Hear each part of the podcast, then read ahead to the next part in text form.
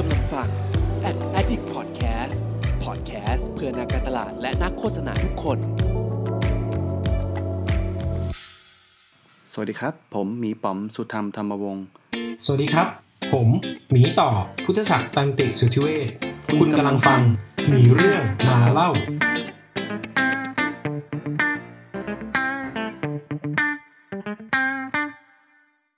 สวัสดีครับ คุณอยู่กับผมนะครับหมีป๋อมสุธรรมธรรมวงศ์นะครับ กับรายการมีเรื่องมาเล่า รายการที่จะนำเสนอเกี่ยวกับเรื่องของ UX แล้วก็ Data นะครับ เพราะผมเชื่อว่าออสองสายงานเนี้ยมันน่าจะทำงานด้วยกันซึ่งกันและกันได้ แต่ก็ไม่ได้หมายความว่าจะมีแค่ UX และ Data เนะในในในเนื้อหาเรา ก็จะมีทั้ง Product Development มีเรามีสัมภาษณ์เอ่อ Software Engineer มาแล้ว เรามีสัมภาษณ์ BA แล้วด้วยนะครับ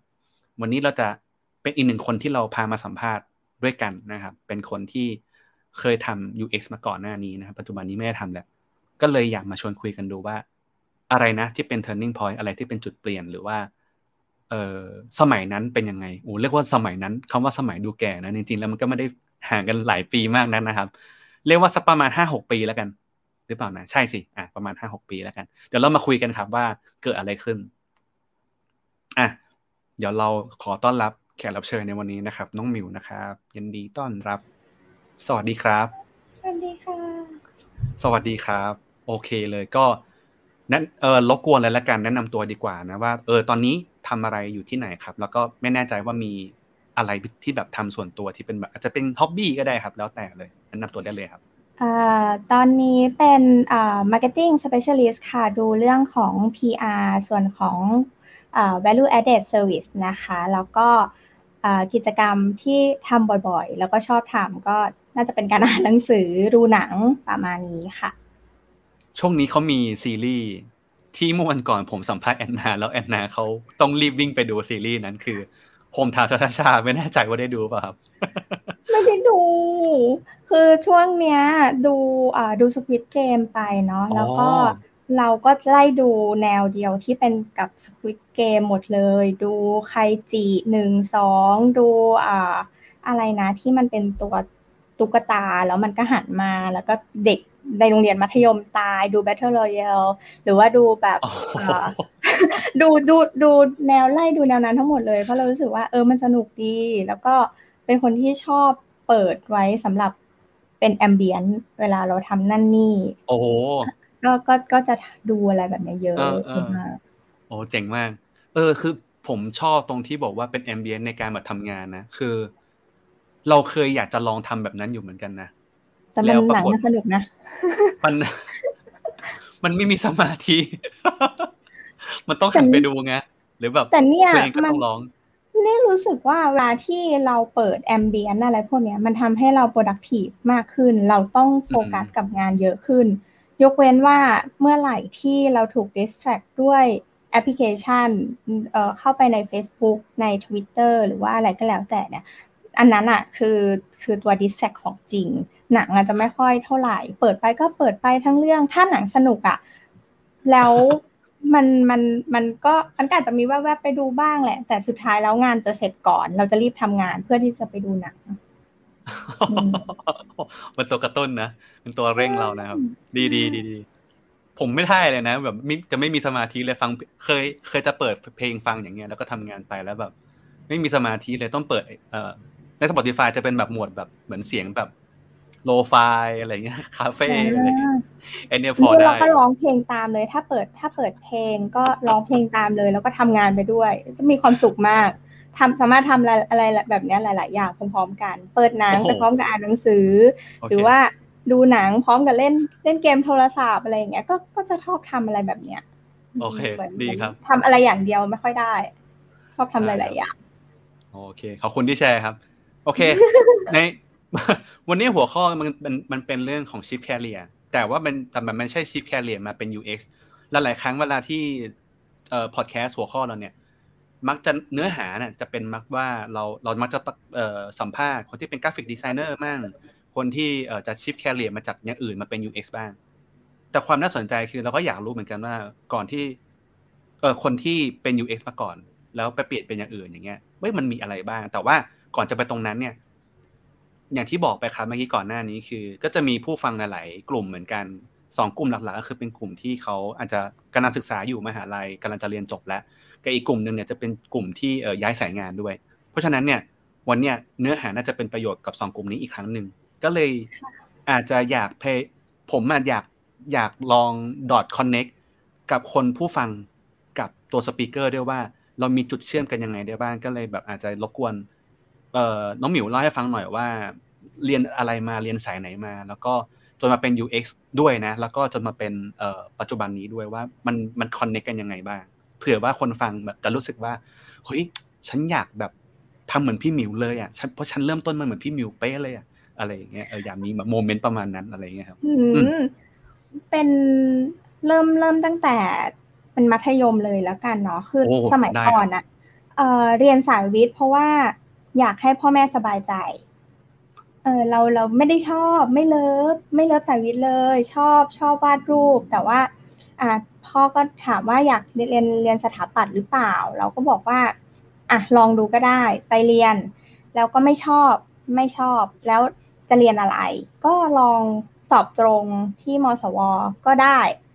ออก็เราก็สอบติดเนาะก็เลยได้เรียนการออกแบบสื่อปฏิสัมพันธ์และมัลติมีเดียค่ะ ที่นี่เรียน 2D 3D ทำเกม Unity ปั้น 3D render อะไรพวกนี้คือทำหมดเลยทำกราฟิกก็ทำทำทุกอย่าง แล้วถามว่าทำทุกอย่างแล้วเรา complete ไหม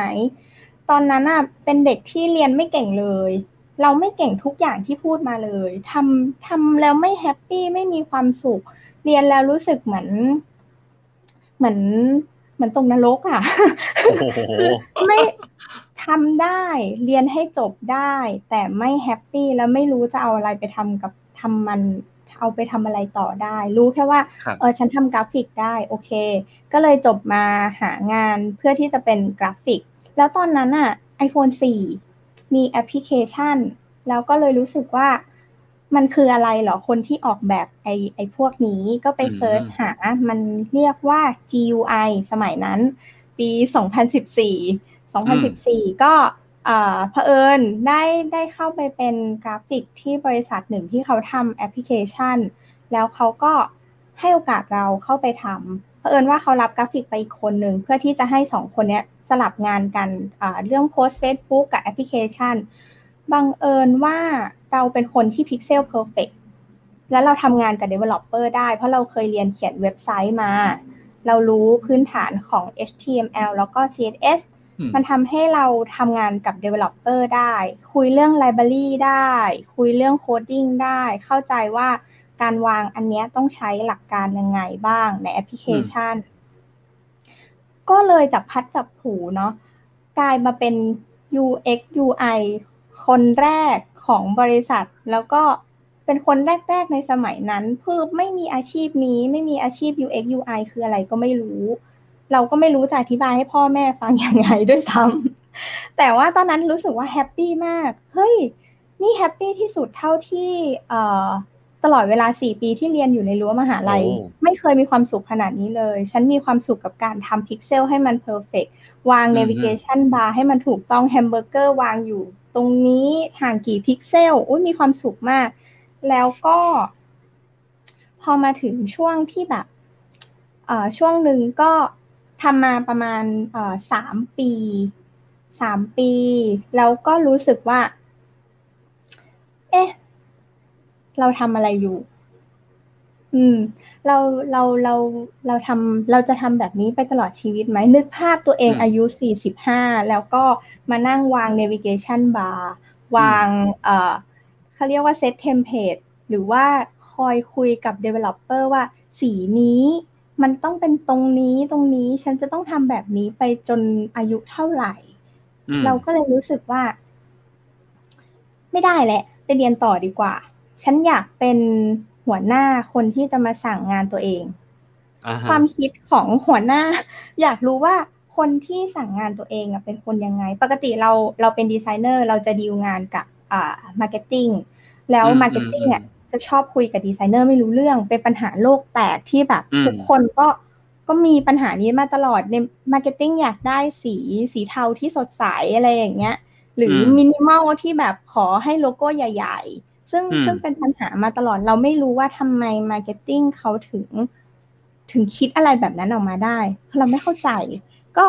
ฉันไปเรียนก็ได้ ฉันไปเรียนเป็น marketing เลย ก็ไปเรียนเลือกเรียนใน entrepreneurship เพื่อที่จะให้ตัวเองเข้าใจธุรกิจด้วยว่า เอ๊ะคนข้างบนสั่งมาเนี่ย เขาต้องการอะไร ROI คืออะไร แล้วทำไมฉันคืออยากเข้าใจระบบ process ทั้งบริษัทนั่นแหละว่า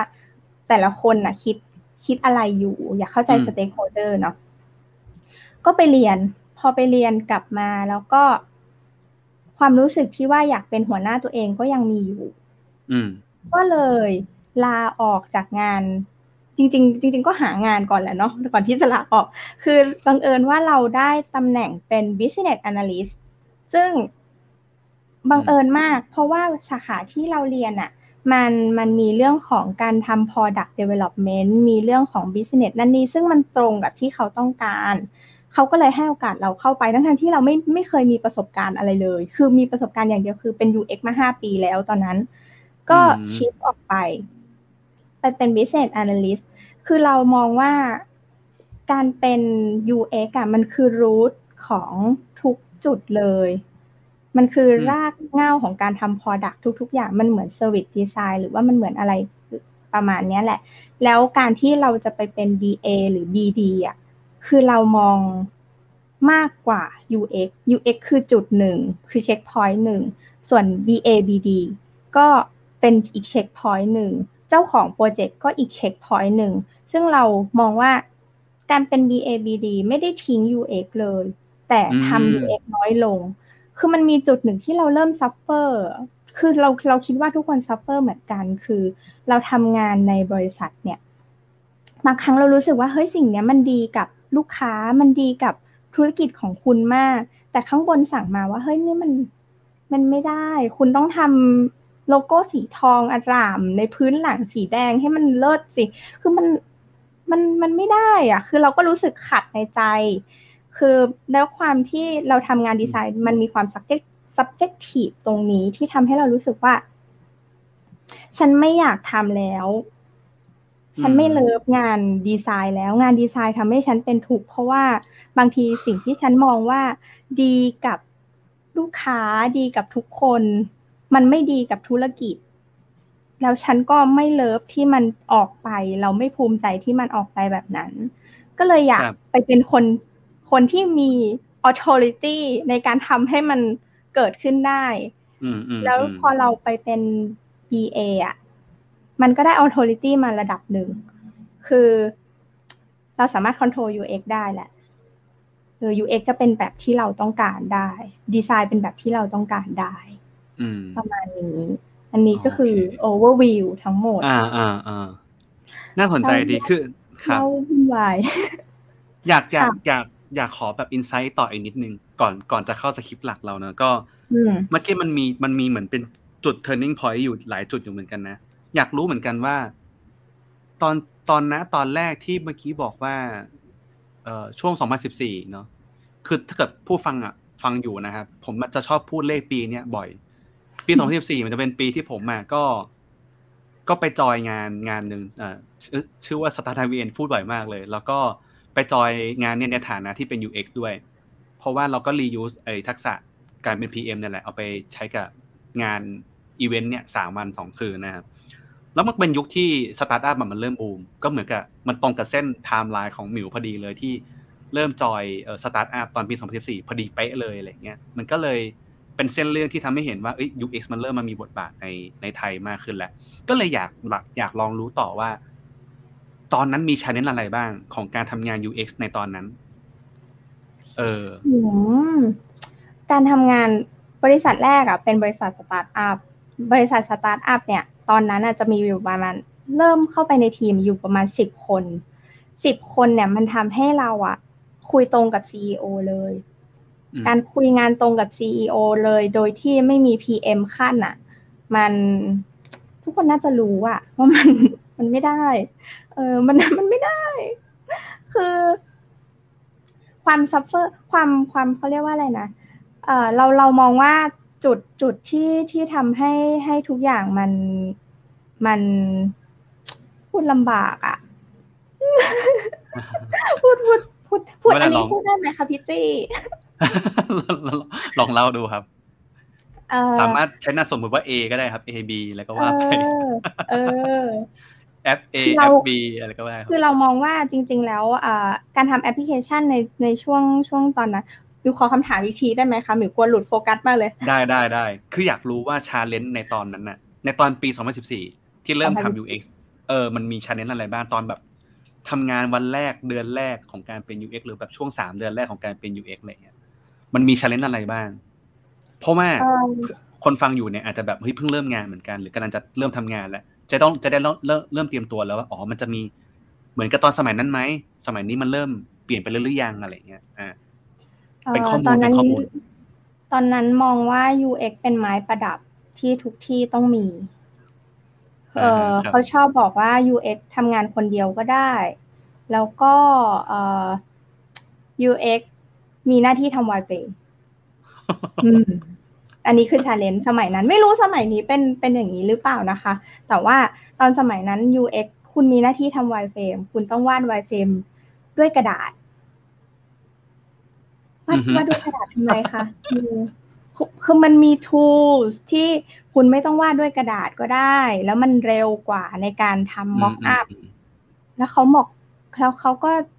ไม่สิ คุณเป็น UX คุณต้องทำ wireframe ในกระดาษ คุณต้องวาดรูป คุณต้องทำหน้าหน้าแอปด้วยด้วยรูป คุณต้องตีเส้นมา ซึ่งเราก็ suffer ว่า ก็มันมี tools ที่คุณสามารถลากกล่องสี่เหลี่ยมได้เลย แล้วคุณก็สามารถชิฟหรือว่าปรับเปลี่ยนในใน tools นั้นได้เลยทำไมเราถึงต้องเสียเวลาไปวาดในกระดาษให้ให้มันเปลืองกระดาษและโลกมันร้อนด้วย อันนี้หนึ่งสองคือ UX ที่เป็นไม้ประดับนะคะ สามบริษัทที่ทำมาตลอดสามสี่ปีห้าปีที่ที่เป็น UX มา UX มีอยู่ประมาณหยิบมือทุกกับเกือบทุกที่เลยอะค่ะ แล้วก็อัตราส่วนของ UX อะจะเทียบได้ว่าเป็นเขาเรียกไงอะเป็นหนึ่งต่อห้าหรือสองต่อห้าด้วยซ้ำสำหรับ UX กับ Developer ซึ่งการมี developer เป็นทีมใหญ่ไม่ใช่เรื่องที่ไม่ดีนะคะ มันดีนะ แต่ว่า UX มันทำงานคนเดียว เราอะทำงานคนเดียวเป็น UX คนเดียวแล้วเราเราก็เกิดคำถามในใจว่า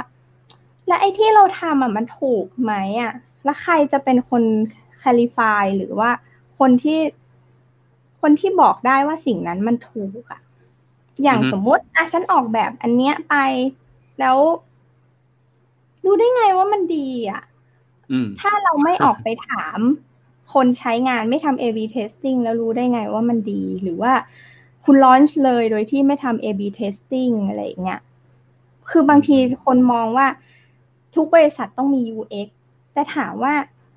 มีไว้ทำอะไรอะ คุณตอบตัวเองได้หรือเปล่าว่าทำไมถึงต้องมี UX แล้วมี UX ไว้ทำอะไร ครับ อันนี้คือเรื่องที่อยู่ในใจมาตลอด ไม่รู้พูดแรงไปหรือเปล่านะคะ อ๋อไม่ไม่ไม่ไม่นะคะ เดี๋ยวรู้เลยว่าแบบทำงานที่ไหนมาบ้างผมผมมองว่าเออเป็นอันนี้ต้องบอกว่าเวลาใครมาเล่าอะไรกันแล้วแต่เนี่ยผมอาจจะเปิดกว้างมาก เพราะว่าเราเรามองว่าทุกคนมีประสบการณ์มีมีหนังสือในการเล่าเรื่องของตัวเองที่ที่แตกต่างกัน แล้วก็ผมก็เคารพเอ่อประวัติศาสตร์ของแต่ละคนด้วยนะครับ เพราะฉะนั้นเนี่ยนี่นี่คือนี่คือจุดดีอย่างหนึ่งรู้ไหมเพราะว่าอะไร เพราะว่าในขณะที่คน หรือหัวหน้าทีมเจ้าของบริษัท หรือ culture ทีมหรืออะไรก็แล้วแต่ฟังอยู่ เป็นการรีเช็คตัวเองด้วยว่า คุณยังทำงานเหมือนตอนห้าหกปีแล้วหรือเปล่าเพราะฉะนั้น เออก็เลยก็เลยอาจารย์จะพูดอะไรครับต้นทีก็เลยก็ก็เลยคิดว่า เอ้ยมันมันดีเป็นการรีเฟกผู้ฟังไปด้วยกันแล้วกันนะครับ ว่าเอ้ยตอนเนี้ยเราเราได้ขยับจากสิ่งนี้แล้วหรือยัง คือแอบเชื่ออย่างหนึ่งว่าคิดว่า วันนี้มันผ่านมาแล้วห้าหกปีอะ maturity ในองค์กร น่าจะดีขึ้น น่าจะดีขึ้น ดีในแง่ที่ว่าอาจจะเป็นความเข้าใจ แต่ยังอาจจะลงมือทำอาจจะยังไม่ถูกก็ค่อยๆเป็นค่อย ๆ ไป แล้วก็บางบริษัทอาจจะยังติดข้อจำกัดอะไรบางอย่างอยู่ก็ได้นะ คิดว่านะ ผมคาดเดาไว้ก่อนผมคาดเดาไว้ก่อนประมาณนี้ ทีนี้ก็เลยน่าสนใจต่อที่ว่าเมื่อกี้พอเล่ามาเส้นเรื่องว่ามาเป็น BA ปั๊บเนี่ยเมื่อกี้ชอบมากเลยที่บอกว่า มีการ ยังมีการใช้ทักษะ UX อะไรบางอย่างเอามา apply อยู่ ก็เลยอยากรู้ว่า challenge ตรงนั้นน่ะมันมีอีกไหม เช่น เริ่ม BA ปั๊บเอ๊ะงานแบบมันมีความยากอุปสรรคอะไรไหม แต่ว่ามันง่ายขึ้นนะ เพราะว่าเราได้ใช้ทักษะ UX อะไรแบบเนี้ยมันมีไหมอืมเออใช่ เพราะว่าซัพพลายเออร์จะหลอกเราไม่ได้แล้วว่าการดีไซน์เหล่านี้มันใช้เวลาเท่าไหร่ ฉันรู้ฉันทำมาก่อน อันนี้ต้องทำด้วยอะไร ฉันรู้ฉันทำมาแล้ว ก็เอ่อความความความที่เราเป็น BA เนาะเราจะได้รับ requirement มาจากอ่า whatever ใครอาจจะเป็นหัวหน้าเจ้านายใครก็แล้วแต่รับรับ requirement มาอืมสิ่งหนึ่งที่เราอาจจะต้อง ตีโจทย์จาก requirement เหล่านั้นว่าเอ่อสิ่งที่เขาต้องการอะมันมันทำได้ไหมทำแล้วได้อะไร ใครทำทำแล้วได้ประโยชน์อะไรหรือเปล่า เราจะเริ่มคิดต่อยอดได้อีก step หนึ่งว่าไอ้สิ่งนี้มันทำเป็นแบบนี้ได้ สิ่งนี้มันทำเป็นแบบนี้ได้ อ่าอันนี้คือ step แรก step ที่สองคือการการ brief brief เนี่ยอย่างที่บอกตอนที่เราเป็นดีไซเนอร์เราไม่เข้าใจ marketing ทีนี้เรามาอยู่ฝั่ง marketing แล้วอะฉันเข้าใจแกแล้วนะ เพราะฉะนั้นเวลาที่หมิวบีฟหมิวจะบีฟทีมบีฟdesign brief อะไร ไม่มีการหลุดไปจากที่ที่เราอยู่ในหัวเลย คือฉันรู้หมดแล้วว่า โอเค คุณจะต้องไปทำงานยังไงต่อ คุณมีขั้นตอนการทำงานยังไง เพราะฉะนั้นสิ่งที่เราจะเปิดให้ดีไซเนอร์ทำก็คือเป็นเรื่องของของสไตล์แหละ หมิวไม่เคย comment ทุกงานที่ดีไซเนอร์ส่งงานกลับมา ไม่เคย comment ว่างานสวยหรือไม่สวย เราดูว่าฟังก์ชันที่เรา brief ไปเนี่ย มันถูกต้องไหมฉัน brief ไปว่าสิ่งนี้ต้องเห็นชัด เพราะว่าสิ่งนี้คือ key message โอเค สิ่งนี้กลับมา ตามตรงนั้นคือจบเลยหมิวไม่สนว่าแบบ เออทำมาแล้ว พี่ว่ามันไม่เคยมี comment จากปากหมิวว่าอันนี้ อันนี้ไม่สวยค่ะ ไม่ไม่เคย เพราะว่าสวยแต่ละคนไม่เหมือนกัน คำว่าสวยแต่ละคนไม่เหมือนกันอะคือความ suffer อย่างหนึ่งของของการเป็นดีไซเนอร์เลย บางทีเรามองว่าสวย แต่ลูกค้าบอกว่า ไม่สวย ไม่สวยไม่สวยตรงไหนเอาปากกามาวง อันนี้คืองงงงมาก คือสวยแต่ละคนไม่เหมือนกัน เพราะฉะนั้น เราจะบีบแบบเข้าใจดีไซเนอร์เลย เข้าใจการทำงานปลายทางด้วย แล้วก็รู้ว่าโปรเซสทั้งหมดเนี่ย มันมันจะกลับมาหาเรายังไง อันนี้คือข้อดี ข้อดีที่เรารู้โปรเซสของอีกฝั่งหนึ่งใช่อ่าอันนี้คือ คือตรงเนี้ย มันน่าจะทำให้หลาย ๆ คนน่ะ เริ่มมองเห็นแล้วว่า โตไปจะเป็นอะไร คือคือคือผมว่ามันมันมันมันยังไม่ได้บอกเจาะจงเรื่องตำแหน่งหรอก แต่เอาเป็นว่าทุกคนน่ะ น่าจะต้องเริ่มรีเฟกแล้วว่า ฉันกำลังมีปัญหาการทำงานแบบไหน และฉันหวังว่าอนาคตจะต้องไม่เกิดกับ คนใหม่ ๆ ที่ทำงานเหมือนฉันในวันนี้ คือมันจะมีประโยคนึงที่พี่อะชอบพูดพูดเสมอเลยว่า ตอนสมัยตอนตอนจบใหม่ๆ พี่จะชอบพูดกับตัวเองว่า เราโตไปอะ เราจะไปเราจะไม่ทำตัวตัวเหมือนกับหัวหน้าที่เราไม่ชอบเออตัวไปอย่าให้ใครด่าว่าอีอีควายเออ นะคะ เออทำงานอย่างนี้อยู่ตำแหน่งนี้ได้ยังไง อย่าให้ใครด่าเราแบบนั้น เออเออได้เลย ซึ่งอืมซึ่งตรงเนี้ยมันมันเลยเป็นการขยายความสามารถ และขยายการตัดสินใจและรับผิดชอบของเราไปด้วย ตรงเนี้ยก็ต้อง ถ้าใครบริหารได้ไม่ดี อาจจะต้องต้องต้องระวังหน่อย ว่าสิ่งที่เรากำลังตัดสินใจอยู่อะมันมีผลกระทบต่อวงกว้างมากขึ้นแล้วในนั้นวันนั้นที่เราเป็นดีไซเนอร์เนี่ยนะวันนั้นที่เราเป็น UX อะมันจะมีขอบเขตการตัดสินใจอะรูปแบบหนึ่งที่มันอยู่ในแอเรียที่เป็น UX อะสมมติอย่างสมัยนี้ก็ได้สมัยนี้คงดีขึ้นอย่างที่ผมทำงานเนี่ย ก็จะอยู่ในแอเรียที่เป็น UX มากขึ้นและตัดสินใจเรื่องของการเปลี่ยนแปลงพฤติกรรมหรือว่าการเอ่อทำให้พฤติกรรมการใช้งานดีขึ้นอะไรก็ว่าไป แต่พอเริ่มเราเมื่อกินแอเรียของการตัดสินใจในรูปแบบที่เป็น Product ในรูปแบบที่เป็น Service มากขึ้นน่ะแสดงว่าเรากำลังถือ Information ของ Business อยู่ด้วยอย่างอย่างที่มิวทำอยู่ตอนเนี้ยเราเริ่มรู้แล้วว่าเงื่อนไขเป็นยังไง แต่เราก็รู้แล้วว่า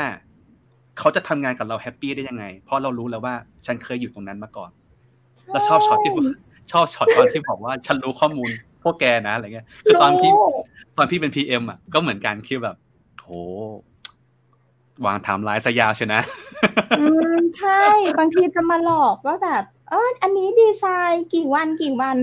บ้าเหรอคุณแปะโค้ดบรรทัดเดียว ความความความบ้าของหมิวอย่างหนึ่งคือ ฉันเขียนโค้ดได้ ฉันทำ Excel ก็ได้ PowerPoint ก็ได้ ออกแบบแอปได้ Photoshop ได้ AE ได้ BigQuery ก็ได้ คือเพราะฉะนั้นคือหมิวจะเข้าใจว่าคุณทำอะไรอยู่ คุณคุณกำลังทำอะไร เออ เพราะฉะนั้นจะมาแบบ อืม อันนี้ design design เว็บไซต์ section part นี้ banner นี้ใช้เวลาสามวันเป็นไปไม่ได้ ผมจะคิดแอนอาสามวันไม่ได้ ผมผมปกป้อง speaker ก่อนเผื่อคนฟังอยู่อาจอาจอาจจะรู้สึกว่า อาจจะรู้สึกว่าเฮ้ยฉันเป็น dev ไม่จริงหรอกมันอาจจะมีอะไรบางอย่างซ่อนอยู่ใช่ ผมผมผมเชื่อว่ามันมีมันมีเอ่อ condition บางอย่างซ่อนอยู่ แต่ผมเชื่อว่า อันเนี้ยมิวก็ตัดสินใจหรือว่าเห็นข้อมูลตรงหน้างานแล้วว่ามันเป็นอย่างนั้นจริง ๆ มันมีมันมันมีข้อมูลตรงนั้นอยู่นะที่ที่มิวสามารถตอบได้แบบนั้นอยู่ แล้วก็ยังเคารพในการทำงานของ developer อยู่นะครับ ผมรู้ว่าทุกคนนะมีเอ่อการทำงานเบื้องหลังอยู่ การทำ UAT ทำ test ทำอะไรก็แล้วแต่เรารู้แหละ เราเราเรามั่นใจว่ามีอย่างนั้นอยู่ แต่แล้วก็สุดท้ายคือการทำงานร่วมกันเนอะมันไม่ใช่ว่าเราคิดแทนเขาแหละ มันก็คือการแชร์ information ซึ่งกันและกันนะครับถูกค่ะ โอเค เอ่อ จริง ๆ เบรกด้วยคำถามของทางบ้านก็ดีนะครับอะเขามีถามมาครับว่า ในมุมมองที่คุณหมิวเคยทำ UX มาก่อน คิดว่า UX สำคัญมากแค่ไหนครับ โอ้โหอะลองดูก่อนเป็นวอร์มเป็นการวอร์มอัพจริง ๆ แล้ว UX คือ สำคัญมากนะสำคัญมากในที่นี้มันคือรูทของของทุก Product เลย คือบางคนอาจจะมองว่า UX มันคือ user experience แล้ว user experience คือใคร user experience คือทุกคนทุกคนที่มีส่วนเกี่ยวข้องกับ product เลย ไม่ใช่แค่เอ่อไม่ใช่แค่แค่คนที่ใช้ product อย่างเดียว คนที่เป็นเจ้าของ product หรือ whatever ใครก็ตาม เพราะฉะนั้นคือการที่จะทำ product ใด ๆ ก็แล้วแต่เพื่อให้เอ่อ serve กับความต้องการ เพื่อให้แก้ปัญหากับลูกเขาเรียกว่าให้แก้ปัญหากับ user ได้ แล้วก็ให้ชีวิตเขาดีขึ้น เราคิดว่าตรงนี้มันมันสำคัญ คือคุณไม่สามารถทำงานโดยปัสจาก UX ได้ UX มันเหมือน SCI สมัยที่ใครที่เรียนวิศวะมาก่อน ก็จะเรียน SCI มาก่อนถูกไหมคะ มันคือเรื่องเดียวกัน เราทำ Product ก็ต้องทำให้คนใช้ใช้แล้วแฮปปี้ทำ Product ให้คนใช้แล้วมีความสุข อืม มันมันมันคือเรื่องที่สำคัญ ถ้าทำ Product ออกมาแล้วทำแล้วทิ้งอะ่ะ มันทำเพื่อทำเพื่ออะไร อันนี้ไม่ไม่เข้าใจ ไม่ getครับ โอเค ทีเนี้ยเมื่อกี้พอดีจุดจุดเล็ก ๆ เอาไว้อันนึงว่าเมื่อกี้ที่หมิวที่น้องหมิวพูดด้วย แล้วก็เมื่อกี้พี่ขยี้ไปนิดนึงแล้วว่า มันมีการ reuse ทักษะอะไรบางอย่างของของการเป็น UX มาเป็นมาเป็น BA หรือมาการทำ marketing แหละน่าจะพอบอกได้ไหมครับว่ามันมี item มันมี activity อะไรบางอย่างไหมจาก UX เอามาใช้ในการทำงานฝั่ง marketing บ้าง อืม เยอะเลย จริง ๆ แล้ว คือ UX มันเหมือนทักษะติดตัวมาเรามาตลอด แล้วพอเป็น marketing สิ่งที่เราต้องทำคือ tool tool ที่เราใช้บ่อยๆ คือ PowerPoint กับ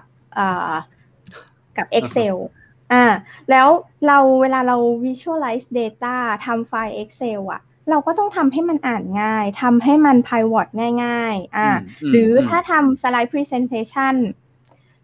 ผู้ฟังแต่ละคนไม่เหมือนกันทำเสนอหัวหน้าเราต้องทำ in detail ทำเสนอ high level เราก็ต้องทำให้ high level ยัดทุกอย่างเข้ามาไว้ในหน้าเดียวกัน แล้วพอการยัดทุกอย่างไว้ในหน้าเดียวกัน เนี่ย มันเหมือนการทำ UX อย่างหนึ่งก็คือว่าหนึ่ง service เนี่ย แต่คนใช้แต่ละคนอะเห็นหน้าต่างที่ไม่เหมือนกัน แต่ว่าเป็นเรื่องเดียวกัน อันนี้มันมันช่วยให้เราเข้าใจการทำงานตรงนี้มากขึ้นด้วยการที่ อะฉันทำสไลด์เสนอผู้คนนี้ จะต้องเสนอทิศทางไหนทำสไลด์เสนอคนนี้จะต้องเสนอทิศทางไหน คือมันเป็นแม้แต่การเรื่องเล็กๆน้อยๆ หรือแม้กระทั่งแบบการไปเซเว่นเรามองว่าเข้าไปเนี่ย คุณจะต้องเห็นอะไรก่อน คนซื้ออันไหนเยอะที่สุด เราก็จะเริ่มคิดวิเคราะห์เรื่องของ user experience มากขึ้น สาขานี้ทำไมวางอันนี้ไว้ก่อนนะ แล้วทำไมสาขานี้เอาตู้ไอติมไว้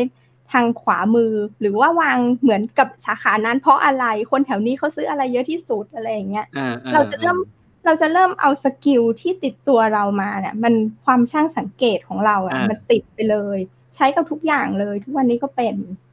ครับอ่าอันเนี้ยถ้าเกิดสรุปแบบสั้นๆอะ ผมคิดว่าสิ่งที่น้องหมิวพูดเมื่อกี้มันคือการเอมพัตตีต่อคนรอบตัว ไม่ว่าจะเป็นคนทำงานหรือว่าเป็นลูกค้าด้วย เอ้ย เออคนที่ทำงานด้วยกันกับคนที่เป็น end user ของเรา เช่นแบบตั้งแต่การสื่อสารภายในเอ่อจะเห็นสไลด์แล้วเข้าใจหรือเปล่า สไลด์อ่านสไลด์ดูใครเป็น audience ของสไลด์นี้อะไรเงี้ยนะมันก็จะมีความ care มีความ empathy ของ user ตรงนั้นด้วย แล้วก็รวมถึงตัว end user ด้วย จริง ๆ พูดถึงเรื่องเรื่องเมื่อกี้แบบพวก store layout อะแอบลิงก์นิดนึงคือ คือผมเองก็เรียนโท marketing เหมือนกัน แล้วมันจะมีบางวิชา บางอันอะที่อยู่ใน marketing อะมันจะลิงก์กับมันอยู่ที่ UX ด้วย อย่างเช่นแบบเรื่องการออกแบบ store layout อะไรเงี้ยไอเนี้ยผมก็ชอบเรื่องนี้เออก็ชอบเรื่องนี้เหมือนกันตอนเรียนใช่ มันจะเป็นเรื่อง physical evidence ว่าเราแบรนด์เราเป็นแบบไหน เราต้องทำ physical ที่เรามีตรงเนี้ย ให้มันคนเห็นอะไรก่อนสีแบบไหนถึงจะเหมาะกับแบรนด์เรา คือจริง ๆ เรามองว่า UX มันเป็น root ของของแทบทุกเรื่องเลย คือมันเป็นสิ่งที่ทำให้เราต้องต้องสื่อสารออกมา ประมาณนี้เนาะอืมครับโอเค ผมขออนุญาตแวะคำถามนิดนึง แต่ผมบอกก่อนนะว่าผมอะไม่เก่งเรื่อง A/B testing อ่านี่ผมพูดก่อนเลยนะเคยดินคำถามถามมาว่า A/B testing ปกติเทส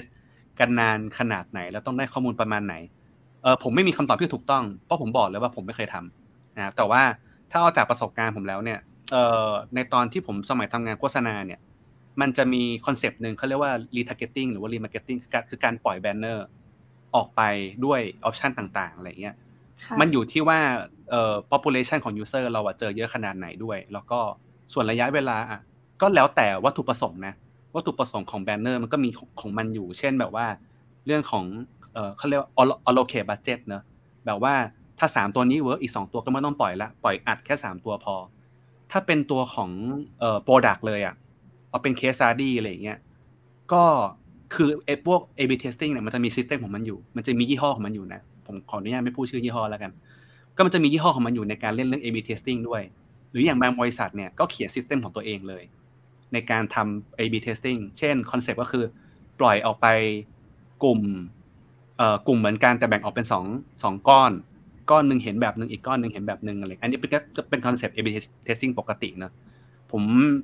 ขอ assumption ละกันนะคิดว่าก็คงใช้ระยะเวลาประมาณสักสามเดือนหรือสองเดือน อันนี้ผมไม่ผมไม่แน่ใจนะ ซึ่งบางอย่างวัตถุประสงค์มันอาจจะถูกพิสูจได้เร็วกว่านั้น เช่นแบบแค่เรื่องสีปุ่มสองสี แล้วตัว transaction ของ user ที่มันเข้ามาเนี่ย มันก็อาจจะเอ่อเยอะหรือหรือว่า volume มันเยอะอยู่แล้วประมาณหนึ่งในช่วงระยะเวลาหนึ่งอะไรเงี้ย เช่นสมมตินะเอ่อแต่ก่อน แต่ก่อนมันอาจจะเป็นแอปท่องเที่ยวอะไรอย่างเงี้ยเอเว็บท่องเที่ยวอะไรเงี้ยนะมันก็ volume มันเยอะแต่ตอนนี้ก็คงทำไม่ได้แล้ว เพราะว่าเว็บเว็บท่องเที่ยวแอปท่องเที่ยวมันก็ population user ก็คงจะน้อยลงด้วยอะไรเงี้ยอันนี้ก็ขึ้นอยู่กับบริบท context หลายๆอย่างเนอะทั้งเรื่องของ traffic user ทั้งเรื่องของจำนวน user ที่อยู่ในระบบ เท่าที่เคยคุยมา ถ้ามันไม่ได้เยอะจริงอะมันไม่ค่อยคุ้มค่าด้วยนะ A/B testing อะไรเงี้ย ตัว significant ของตัว data มันอาจจะไม่ไม่ได้แม่นยำมากนะขนาดนั้นเลยสมมตินะ user ในระบบเรามีอยู่แค่พันคนอย่างเงี้ยมันก็คงไม่คุ้มในการทำ A/B testing หรือเปล่า สุดท้ายก็จะกลับไปการทำเอ่อพวก usability testing อ่าแบบที่ว่าทำ survey หรือว่าทำ a m o d e r a t e testing อะไรเงี้ยครับทำปล่อยผ่านทูต่างๆ เช่นเอ่อ Usability Hub หรือว่าเอ่อ Maze ใช่ไหมปัจจุบันนี้เขาก็ใช้ Maze กันอะไรเงี้ยก็แล้วแต่ทูที่เขาจะเลือกใช้กันนะครับ อันนี้ก็เอ่อแวะคำถามนิดนึงทีนี้ เชิญคุยกับน้องหมิวต่อครับเชิญคุยกับน้องหมิวต่อ เอ่อก็เลยเมื่อกี้อยากอยากย้อนกลับไปนิดนึง วันนี้อาจจะมี UX ที่ทำงานมาแล้วสักพักหนึ่งละอาจจะสามปีสี่ปีห้าปี หรือเพิ่งเริ่มทำงานเลย มันเป็นไปได้ไหมว่ามันจะมีจุดอะไรที่บอกเราว่าควรไปต่อหรือไม่ควรไปต่อเอาเป็นแบบฉบับมิวก็ได้นะครับ ผมไม่รู้แหละแต่ละคนน่าจะมี วิธีการของตัวเอง แต่ว่าตอนนั้นนะณวิธีฉบับของมิวเนี่ยคืออะไร เข้าใจว่าน่าจะเป็นเรื่องของการหมั่นเคี่ยวอะหมั่นเคี่ยวของการแบบ เนี่ย ถ้าฉันทำตรงนี้นะอะไรอย่างเงี้ยใช่ไหมเมื่อกี้ฟังมันจะแบบมีจุดประมาณนี้อยู่ มันจะมันมีมันมีอื่นอีกไหมเออ คือจริง ๆ มองว่า เอ่อที่เราย้ายออกไปอะ เป็นเพราะว่าช่วงเวลาห้าปี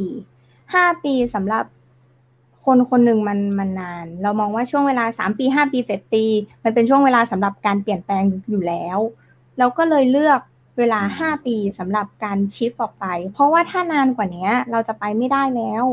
นานกว่านั้นหมายถึงเจ็ดปีเจ็ดปีมิวสามสามสิบสามสิบแล้วไปไปไหนอะใครจะรับคนที่อายุสามสิบแล้ว แล้วไปทำในตำแหน่งที่คุณไม่มีประสบการณ์เลย เพราะฉะนั้นคือเมื่อไหร่ที่รู้ตัวว่า ไปดีกว่า ก็ไปเลย อืม เราเรามองว่าจริง ๆ แล้วจุดหนึ่งที่เราที่เราอยากไปจากจากการทำงาน UX เพราะเรารู้สึกว่า เอ่อ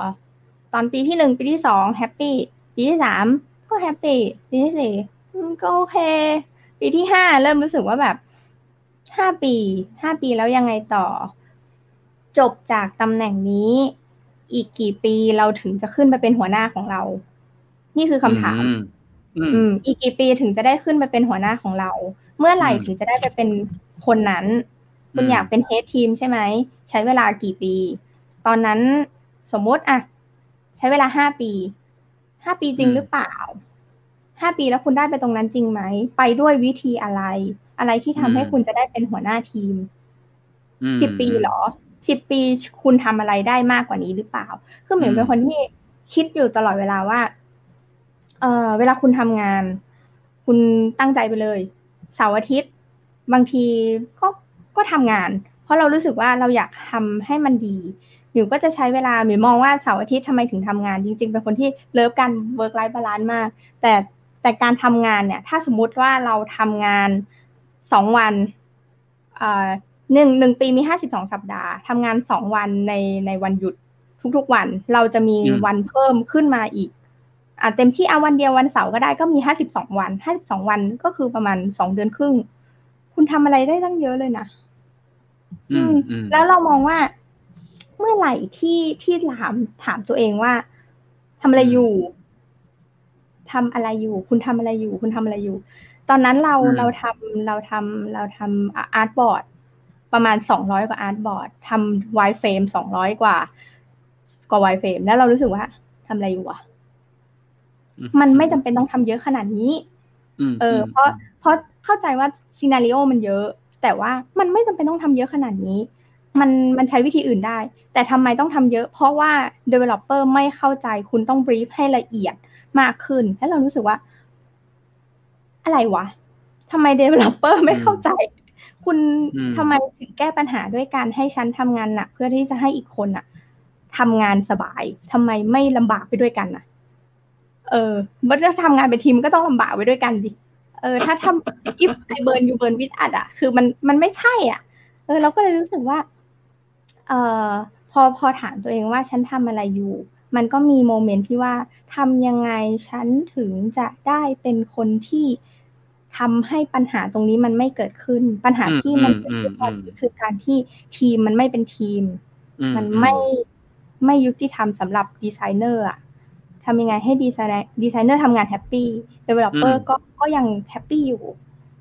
เพราะฉะนั้นก็ไปไปสู่ตำแหน่งอีกตำแหน่งหนึ่งสิ ที่มันมี authorize ในการให้ทุกคนทำ work happy ได้ ก็เลย shift ออกไป อ่า โอเค เอ่อ journey ดีมากเลยคือมันเป็นเขาเรียกว่า อยู่ในช่วงคัดกรองปัญหา อืมใช่ห้าปีนะห้าปีที่เราอยู่กับการดีไซน์แล้วรับรับ brief มา สีเทาสดใส สีดำพาสเทล โลโก้ใหญ่ ๆ โลโก้ต้องมี โอ้มีสีสีทำเป็นขาวดำไม่ได้อะไรอย่างเงี้ย คือ เราอยู่กับสิ่งนั้นมาแบบห้าปีแล้วเรารู้สึกว่า ไม่ได้ นี่มันไม่ได้ นี่มันไม่ใช่วิธีการที่จะทำให้ทุกอย่างมันดีแล้วมา push ให้ดีไซเนอร์อะต้อง ต้องทำในสิ่งที่ที่มันขัดกับหลักการที่ฉันนับถือมาตลอดชีวิตอะมินิมอลมันต้องมินิมอลสิไม่ใช่มินิมอลเป็นมินิมาร์ทอะคือบางทีเราเราทำงานได้รับ brief มา คุณทำงานมินิมอลนะ แต่ว่าของที่ให้มาเป็นแบบมินิมาร์ทอะเราก็รู้สึกว่าเรามันมันขัดแย้งในใจแต่ทำยังไงได้แล้วรับเงินเดือนอะเออโอเคครับ ทีนี้ไม่เป็นไรครับ ทีนี้ผมผมลองสรุปขมวดอีกทีนึงดีกว่าก็คือว่า ตอนตอนที่เริ่ม transform ว่าไม่เอาแล้วอะไรเงี้ยมันมันมีมันมีขั้นตอนของมันอยู่ที่ซ่อนอยู่เมื่อกี้ที่เห็นนะคือว่าหนึ่งคือหมิวว่า reflect ด้วยด้วยการตั้ง time box อะไรบางอย่างอยู่ เช่น เหมือนหมิว reflect ไว้ว่าหนึ่งปีเป็นยังไงหนึ่งปีเป็นยังไงบ้างแล้วเหมือนเริ่มทบทวนตัวเอง จริง ๆ การทบทวนตัวเองมันอาจจะไม่ใช่ปี อาจจะเป็นน้อยกว่านั้นก็ได้ จริงๆมันอาจจะมีสัญญาณเตือนอะไรบางอย่างของหมิวเองเนาะอาจจะเป็นแบบ กระตุกต่อมอะไรบางอย่างของการทำงาน แล้วแบบเจอเหตุการณ์นี้ก็เหมือนหยอดใส่กระปุกเก็บไว้ก่อน แล้วตอนปลายปีก็ค่อยมาเปิดกระปุกดูซิว่าเอ๊ะปัญหาเนี่ยมันเยอะขนาดไหน ก็เป็นการค่อยๆจะเรียกจะเรียกค่อยๆค่อยๆสะสมปัญหาก็คงไม่ถูกจะเรียกว่าค่อยๆสะสมประสบการณ์ดีกว่า แล้วก็เริ่มมองเห็น pattern อะไรบางอย่างที่เฮ้ยฉันรู้แล้วว่า pattern ประมาณเนี้ยถ้าฉันสามารถไปแก้ได้ด้วยตัวเอง มันน่าจะดีกว่า ถ้าฉันเห็น pattern ของปัญหาแล้วเฮ้ย วันหนึ่งอนาคตฉันจะล้มล้มปัญหานี้ออกไป ก็เป็นการมองหาปัญหาที่เป็น pattern มากขึ้น เช่นเรื่องของความเข้าใจการทำงานเอ่อเรื่องการสื่อสารการทำงานการตัดสินใจของการทำงานที่เป็นดีไซเนอร์อะไรแบบนี้เข้ามานะครับ แล้วต่อมาเนี่ยก็เริ่มเขาเรียกว่าเริ่มเปิดหูเปิดตามากขึ้นแล้วว่า เริ่มใช้เวลาตัวเอง ส่วนตัวนอกเวลางานเนี่ยเริ่มมองมองหาโอกาสมากขึ้น ลองดูว่า เอ๊ะ ถ้าฉันจะทำงานให้เนี่ยไออย่างเนี้ยมันดีขึ้นมันสามารถทํำยังไงได้บ้าง มิวก็เลยมองเห็นแล้วว่าหนึ่งในทางนั้นนะคือการเติบโตในการที่จะทำงานเอ่อสายงานโดยการที่เป็นต้นน้ำมากขึ้น ฉันฉันสามารถที่จะคอนโทรลอะไรบางอย่างมากขึ้น ไปอยู่ต้นน้ำมากขึ้น ตรงเนี้ยมันก็เลยร้อยเรียงเรื่องกันโดยการตั้งเป็นโก หรือเพอร์โพสเอาไว้ว่าเฮ้ยฉันจะทำสิ่งนี้ให้ได้ ก็เลยเริ่มตั้ง time block กับตัวเอง แล้วก็ไหลไปอย่าง purpose นั้น แล้วก็วันนี้ก็เลยมาเป็น marketing อ่าใช่ครับ สรุปสรุปแล้วท่าจะประมาณนี้ ทีนี้ทีนี้ก็เลยเอ่อคำถามเหมือนกับที่น้องแม็กกี้ถามพอดีเลยครับ เป็นคำถามท้ายๆแล้วเริ่มเริ่มมาท้ายๆนะครับ ก็เลยอยากรู้ว่า ถ้าวันนี้มีคนที่เป็นเอาง่ายๆเอาแบบเอาแบบตรงตัวก่อนเลย สมมติวันนี้เป็น UX และแบบเฮ้ยไปทำ marketing ดีกว่า คิดว่า เอ่อจะต้องเตรียมตัวหรือว่าจะต้อง ทำยังไง หรือว่าเตรียมตัวยังไง เพื่อที่จะไปสู่การทำงานสาย marketing ได้ คือต้องบอกกันนะเดี๋ยวนะ คนฟังอยู่ disclaimer ก่อนนะ UX ไม่ใช่สายงานของ marketing นะ ผมบอกก่อน ไม่ใช่สายงานของ marketing นะครับเออเดี๋ยวคนจะเข้าใจผิด เอ๊ะทำไมไอหมีเรื่องว่าเราไอปอมนี่แม่งพูดยังไงว่าแม่งเหมือนเป็นสายงานของ marketing ไม่ใช่นะ ผมจะบอกไว้อย่างหนึ่งว่าผมเคยไปสัมภาษณ์งานที่หนึ่งแล้วผมก็โมโหคนนั้นมากเลยนะ ผมก็บอกว่าผมมาสมัครมาเป็น UX ครับ แล้วเขาก็บอกว่าอ๋ออยากโตไปเป็น marketing เหรอครับโอ้โห ผมนี่แบบรู้เลยว่าที่นี่ไม่ใช่ที่ของฉันแล้วไปเลยอะทีนี้กลับมาที่คำถามครับ ก็คือเอออยากรู้ว่าถ้าเกิดวันนี้อยากจะ shift career ไปจาก UX ไปเป็น marketing ไปเป็น business ไปเป็น BA อย่างเงี้ยต้องเตรียมตัวอะไรไหมต้องทำยังไงบ้างอะไรเงี้ยครับ อืม ข้อแรกเลยนะคะ ตั้งแต่หมิวเป็น UX เลยก็ได้นะ คือจริง ๆ แล้วหมิวไม่ได้เรียนมา ไม่เคยเรียนไม่มี UX ในในหลักสูตรมัลติมีเดียเลย ไม่รู้เข้ามาก็ไม่รู้อะไร คนในบริษัทก็ไม่รู้ด้วยว่า UX ทำอะไร อืม อันนี้อันนี้คือความชาเลนจ์สิ่งที่เราทำมากที่สุดเวลาที่เราไม่รู้คือเราศึกษาข้อมูลมีอ่านหนังสือเยอะมาก คืออ่านอ่านแทบตลอดเวลาอ่าน GUI ของ Apple อ่าน Android อ่านไปทำความเข้าใจระบบซิสเต็มก่อนว่า developer เขารู้อะไรเขาเขาต้องการอะไร ไปไปทำความเข้าใจ แล้วก็ไปดูเรื่องของอการดีไซน์สวิตดีไซน์นู่นนี่นั่นอ่านหนังสืออ่านหนังสืออ่านหนังสืออ่านหนังสือ แล้วก็ถึงเป็น UX ได้ แล้วก็ทำความเข้าใจสิ่งสิ่งนั้นว่า UX คืออะไร ทีนี้ตอนที่เป็น Marketing อะไม่รู้เหมือนกัน ตอนที่เป็น BA น่ะพอรู้บ้างว่า BA ทำอะไร แล้วก็เข้าใจเพราะว่าเราเรียน product development มา เราเข้าใจว่าการทำทำ product development เนี่ยมันต้องใช้อะไรในการทำงานบ้าง อันนี้เข้าใจตอนเป็น BA ไม่มีปัญหา พอ BA มา marketing อะ อันนี้มีปัญหา ไม่รู้ว่า marketing ทำงานอะไร ไม่รู้ด้วยซ้ำว่าเขาเขาต้องต้องทำอะไรบ้าง ทีนี้ความไม่รู้นี่แหละ คือเป็นการ learning by doing เลย ยิ่งไม่รู้ยิ่งต้องหาข้อมูลเยอะ ก็อ่านหนังสือ ข้อดีอย่างหนึ่งก็คือเป็นคนชอบอ่านหนังสือเนาะเราไม่เราไม่มีปัญหาการอ่านเยอะๆเลย เพราะฉะนั้นคือก็ไปหาข้อมูลมาว่า marketing ทำงานยังไง อีกข้อดีหนึ่งก็คือโชคช่วยมาก เออหมิวมีพี่คนหนึ่งที่เขาคือคือความความตลกของหมิวก็คือ เวลาที่เราไม่รู้อะไร แล้วมัน search Google ไม่ได้ แล้วไม่ได้ข้อคำตอบอะเราจะพิมพ์ Facebook แหละ ขอความช่วยเหลือคนใน Facebook แล้วความโชคดีอะหมิวก็มีพี่คนหนึ่งที่เขาแบบ เออเดี๋ยวเดี๋ยวคุยได้นะ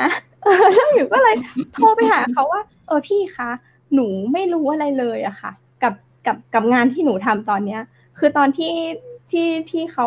รับมาคือเขาก็ไม่ได้บอกว่าจะให้ทำเป็น PR เขาเขาบอกแค่ว่าเป็น product development ซึ่งจริง ๆ แล้วมันมันคือ product development แหละ แต่ให้เราทำ marketing ด้วยเพื่อที่เราจะได้ เอา product ที่เราทำเนี่ย go to market เองคือจริง ๆ แล้วมันไม่ใช่ marketing เต็มตัวอันนี้ออกตัวก่อนเพราะว่าครับมันมีหน้าที่การทำทำ strategy ซึ่งซึ่งเราทำ strategy ได้ทำ marketing strategy ได้ แต่ว่าเราไม่รู้ขั้นตอนของการไปไปทำ marketing จริง ๆ แบบ PR ยิงแอดอะไรเงี้ยเราไม่รู้เลย เพราะฉะนั้นคือพี่คนเนี้ยเหมือนฟ้ามาโปรดขอบคุณมากเลยนะคะ ก็คือ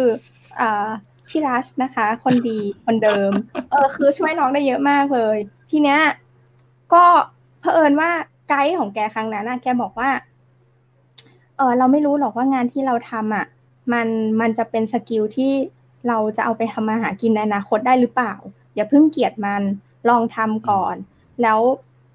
เราอาจจะทำได้ดีก็ได้ พอเราทำได้ดีเราอาจจะรักมัน ก็ลองทำไปก่อนนะคือตอนนั้นอะ คือจริง ๆ อยากลาออก แต่ไม่รู้จะลาออกไปไหนด้วยซ้ำแต่ก็คืออยากลาออกไม่ไหวแล้ว แต่ก็คือลองทำดูปรากฏว่า เออก็ทำได้ดี เออก็ทำได้พอทำได้ก็รู้สึกกรีมยิ้มย่องในใจว่าแบบเพราะฉันทำได้การที่นา เพราะฉะนั้นคือเรามองว่า นอกจากการที่เป็นคนเรา learning ด้วยตัวเองแล้ว เราอาจจะต้องมีคน support ให้เราด้วยว่าสิ่งที่เรากำลังจะไปในในทางนั้นๆน่ะ มันคุณกำลังจะเจอกับอะไร เหมือนเหมือนตอนนี้ที่เรากำลังคุยกันอยู่ มันมันดีมากเลยสำหรับคนที่แบบ เราไม่รู้ว่าสิ่งที่เราไปอะ มันมันดีไหมหรือว่ามันมันมันจะเหมาะกับเราหรือเปล่าจนกว่าเราจะได้ลองจริงๆคือ แล้วการลองเนี่ย มันอันตรายตรงที่ว่ามันเป็นการทำงานไง เออคือคือหมิวว่าหมิวมองการทำงานเป็นเหมือน trust fund เนาะมันคือมันคือแหล่งของเงินเงินได้ส่วนหนึ่งเพราะฉะนั้นคือการเปลี่ยนงานสำหรับหมิวเนี่ยมันไม่ได้มองว่า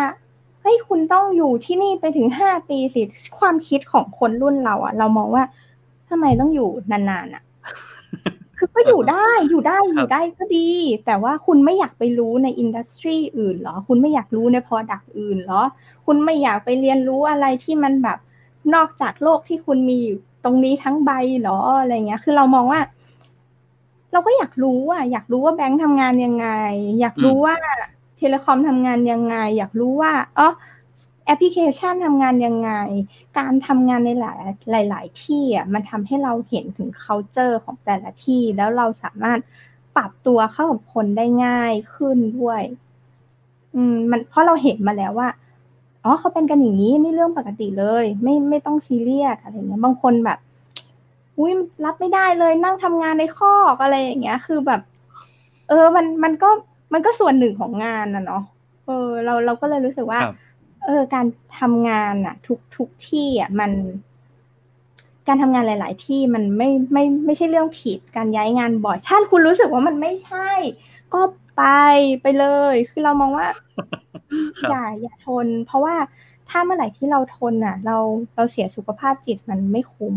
สุขภาพจิตสำคัญสำคัญที่สุด อืมครับ โอเค โอเค ผมว่าอันนี้จริง ๆ แล้วมันเป็นมัดรวมข้อสุดท้ายพอดี แต่ว่าเดี๋ยว ผมจะมีสุดท้ายอีกนิดหน่อยนึงเอ่อผมขอสรุปกันเมื่อกี้ก่อน เมื่อกี้เราอยากรู้ว่าวิธีการที่จะต้องเตรียมตัวต่อการชิปแคเอร์จริง ๆ แล้วมันอาจจะเอาไปปรับใช้กับ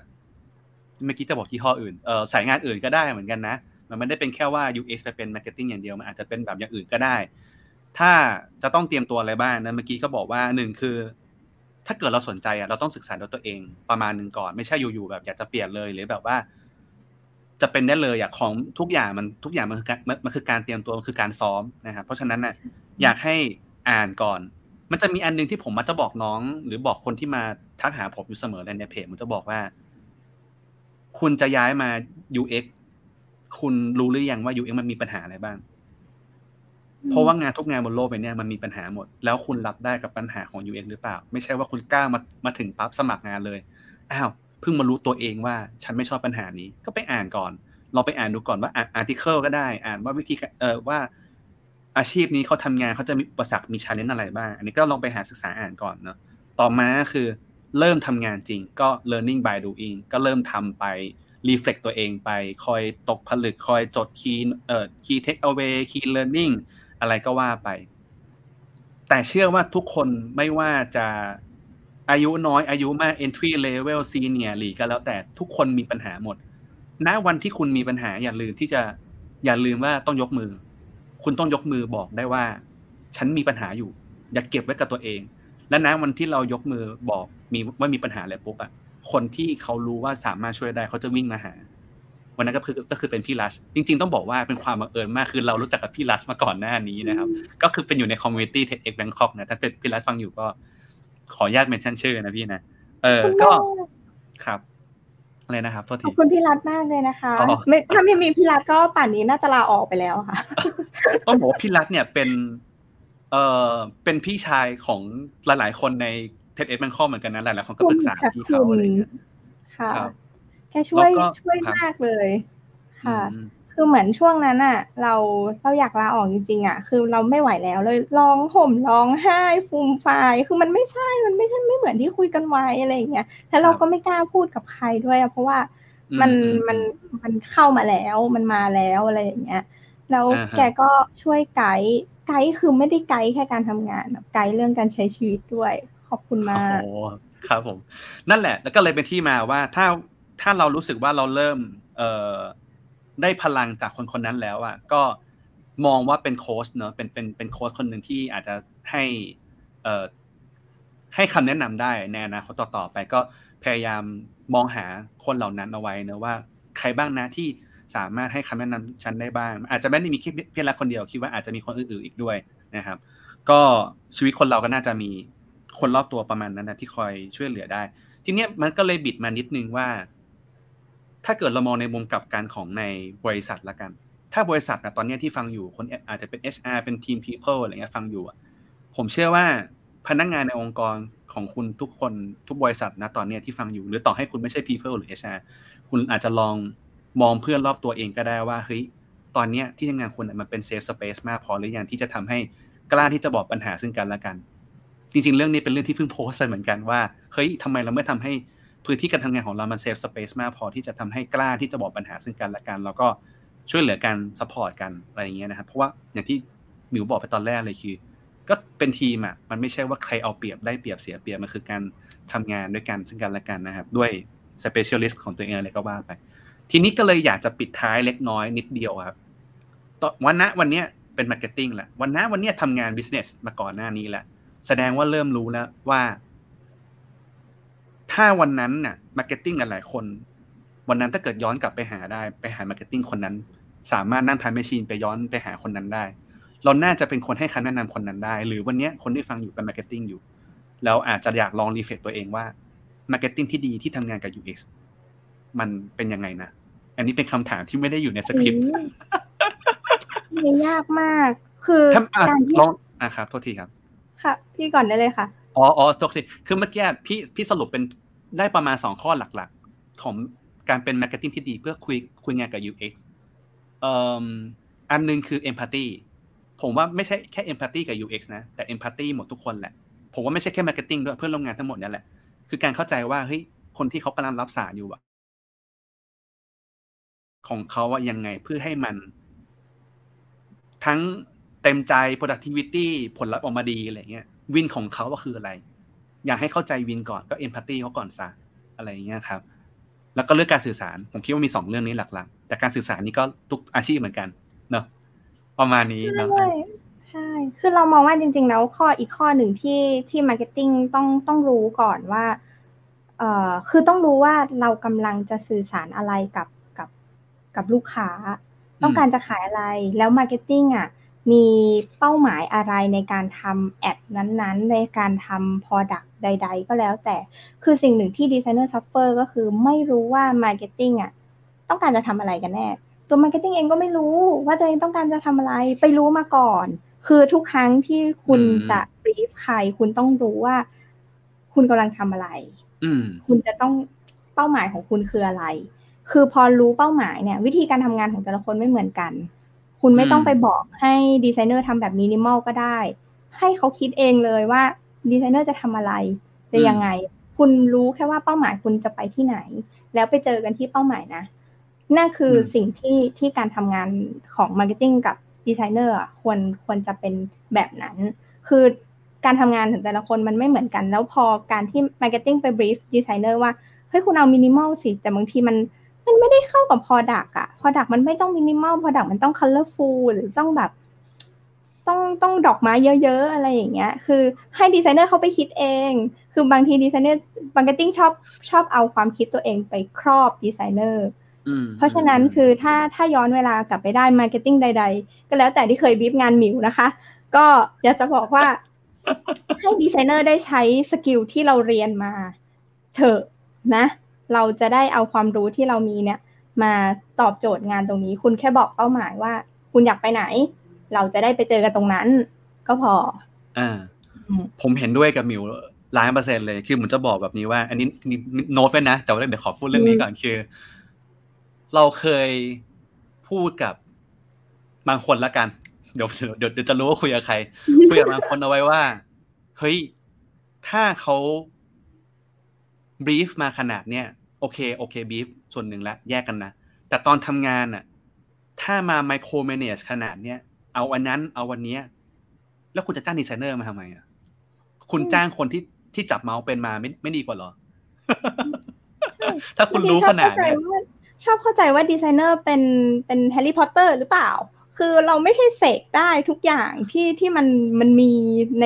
คือ Photoshop ไม่ได้ทำได้ทุกอย่างขนาดนั้น คือบางอย่างมันมีขอบเขตของมันว่า สิ่งนี้ทำได้หรือทำไม่ได้เมื่อไหร่ที่เราบอกว่าทำไม่ได้ เชื่อเถอะอันนั้นคือสุดความสามารถของเราแล้ว แล้วมันไม่ได้จริงๆเออ แล้วมาแก้ไขปัญหาร่วมกันดีกว่า คือบางทีอย่าฝากความหวังไว้ที่ดีไซเนอร์มาก คือดีไซเนอร์คนเออ เราก็ก็ทำเราก็ทำเต็มที่เนาะเออ ประมาณนี้ทีเนี้ยเมื่อกี้มันก็เลยมีสิ่งหนึ่งที่เมื่อกี้ผมบอกว่า communication เป็นเรื่องที่สำคัญ แต่ว่าหลายๆคนอาจจะตีความว่า communication ที่ผมกำลังพูดถึงอยู่อะมันคือการพูดจาเพราะหรือเปล่า จริง ๆ แล้วสำหรับผมนะไม่ใช่สำหรับผมนะมันคือการเป็น translator คือคุณได้โจทย์มา คุณกำลังจะบอกอะไรบางอย่างที่คนที่เป็น UX กำลังจะทำถ้าคุณเข้าใจว่าเขาทำงานยังไงคุณอาจจะลองเข้าใจก่อนว่าเขามีศัพท์มีเทคนิคในการทำงานอะไรยังไงบ้าง เข้าใจกระบวนการทำงานเขาก็แทรกเอมพัตตีลงไปเนนึงแล้วสุดท้ายคือ มันก็เหมือนกับเราเวลาคุยกับใครก็แล้วแต่ ไม่ว่ากับเพื่อนกับพ่อแม่กับ ใครก็แล้วแต่ เราอยากให้เขาทาอะไรอะมันก็คือการ build trust คือการทำให้เขาวางใจว่า เฮ้ยเรา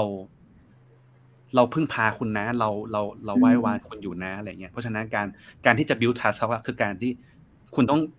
สร้างความเชื่อกับเขาไปด้วยว่าทำไมถึงต้องทำมันก็เลยเป็นที่มาว่าเมื่อกี้มิวบอกว่าเฮ้ย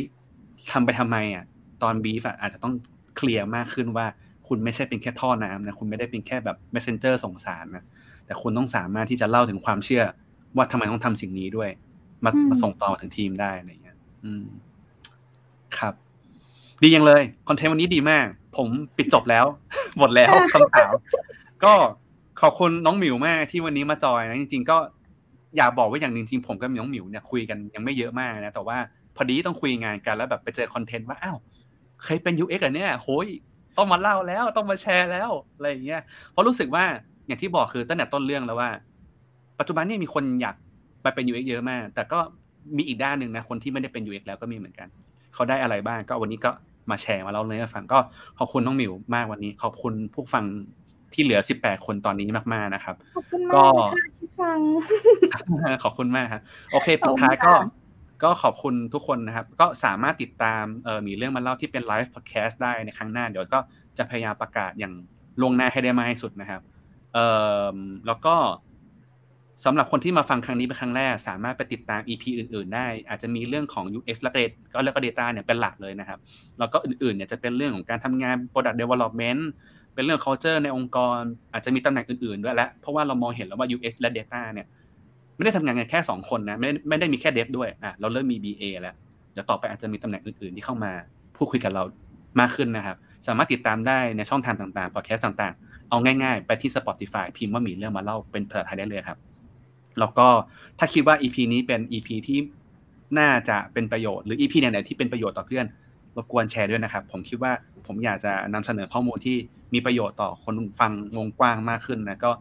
จะเห็นว่าช่องเราไม่ได้มีรายได้นะครับ นี่ใช้เวลาส่วนตัวใช้เงินงบส่วนตัวในการ subscription StreamYard ด้วยด้วยตัวเองนะก็ไม่มีรายได้นะครับ สามารถเผยแพร่ได้เต็มที่นะครับ ก็อ๋อแล้วก็อีกสุดท้ายครับ ขอบคุณ partner พอดแคสต์ของเราก็คือ Ad Addict Podcast ด้วยนะครับ